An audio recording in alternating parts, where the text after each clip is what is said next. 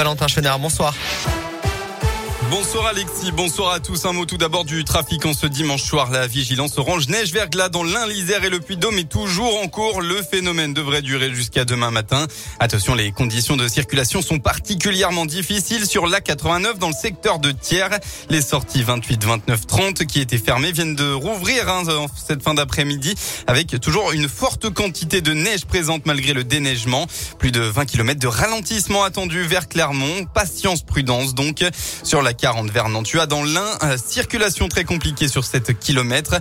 De même sur la 47, plusieurs points de ralentissement à prévoir, en particulier à hauteur de Saint-Chamond avec 6 km de ralentissement et au niveau du nœud de Ternay pour rejoindre Lyon avec 5 km de bouchons. À la une de l'actualité, nouveau dramatique accident dans la Loire. Ce matin, un homme a fait une sortie de route sur la commune de Saint-Jean-Bonnefond. Peu après 10 heures, les secours se sont déployés rue Émile Zola, proche du centre commercial Style. Dans la voiture accidentée, un conducteur seul, âgé d'une trentaine d'années, inanimé. Malheureusement, la victime n'a pas pu être réanimée et est décédée sur place.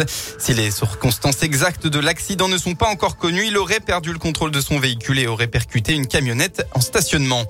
Dans la région, attention, demain, nouvelle mesure sanitaire dans les établissements scolaires. Le dépistage réactif sera généralisé dans tout le pays à partir de demain. C'est un protocole permettant de tester l'ensemble d'une classe de primaire lorsqu'un cas de Covid est détecté.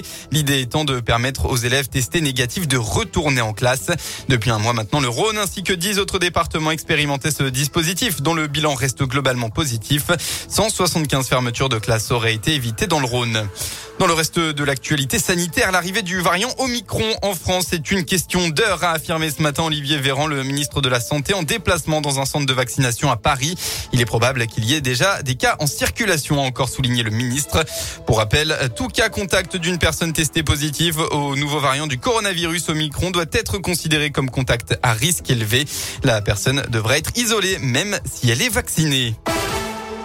Les sports en football, les Verts ont tout donné, mais ça n'a pas suffi. 15e journée de Ligue 1, la SSE a résisté pendant presque 80 minutes face au PSG. Accrocheur puis réduit à 10 après l'expulsion de Colo. Le club s'est finalement incliné 3 buts à 1 contre Paris.